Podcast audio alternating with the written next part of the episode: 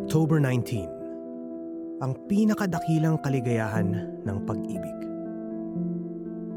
Walang taong namumuhi sa sarili niyang katawan.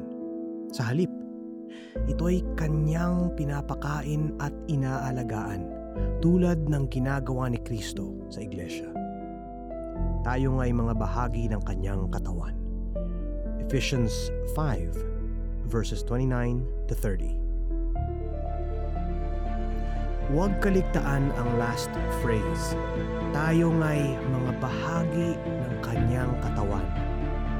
At huwag kalimutan ang sinabi ni Pablo na unang dalawang verse. Ibinigay ni Kristo ang kanyang sarili para sa atin sa halip unawain ninyo kung ano ang kalooban ng Panginoon. Sa magkaibang paraan, ginawa ni Pablo na malinaw na si Kristo ay naghangad ng kasiyahan sa pamamagitan ng paghahangad ng kaluwalhatian, kabutihan at kasiyahan ng kanyang mga tao. Ang pag-iisa ni Kristo sa kanyang bride ay napakalapit, magiging isa na kung anumang mabubuting mangyayari sa kanyang bride ay parang ginawa na rin ito para sa kanya. Ang nais bigyang kahulugan sa tekstong ito ay ang Panginoon ang gagawa upang pakainin, alagaan, gawing banal ang kanyang bride dahil ito ang tunay na magbibigay sa kanya ng kasiyahan. Sa ibang definasyon, ito ay hindi pagmamahal. Ang pagmamahal ay hindi nagfo-focus sa sarili lamang. Lalong-lalo na kung ang malakristong pagmamahal. Higit lalo, pagmamahal na dulot ng kalbaryo. Wala pa akong nakikitang ganitong pagmamahal na katulad ng mensahe sa kasulatan. Ngunit, ano ba ang ginawa ni Kristo para sa kanyang bride na malinaw na ipinahayag sa tekstong ito?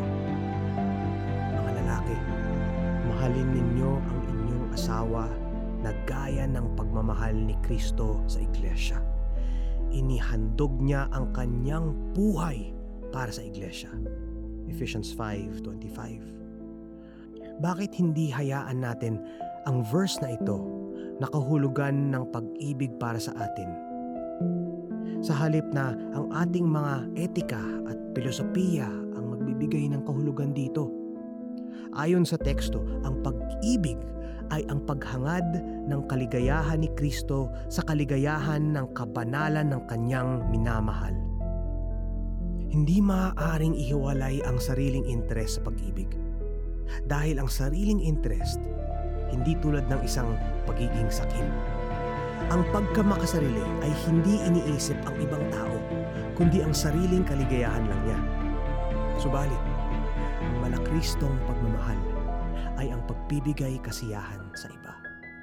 Kahit na siya ay maghirap at mamatay para sa kanyang mga minamahal upang makamit ang kapanalan nila gagawin niya.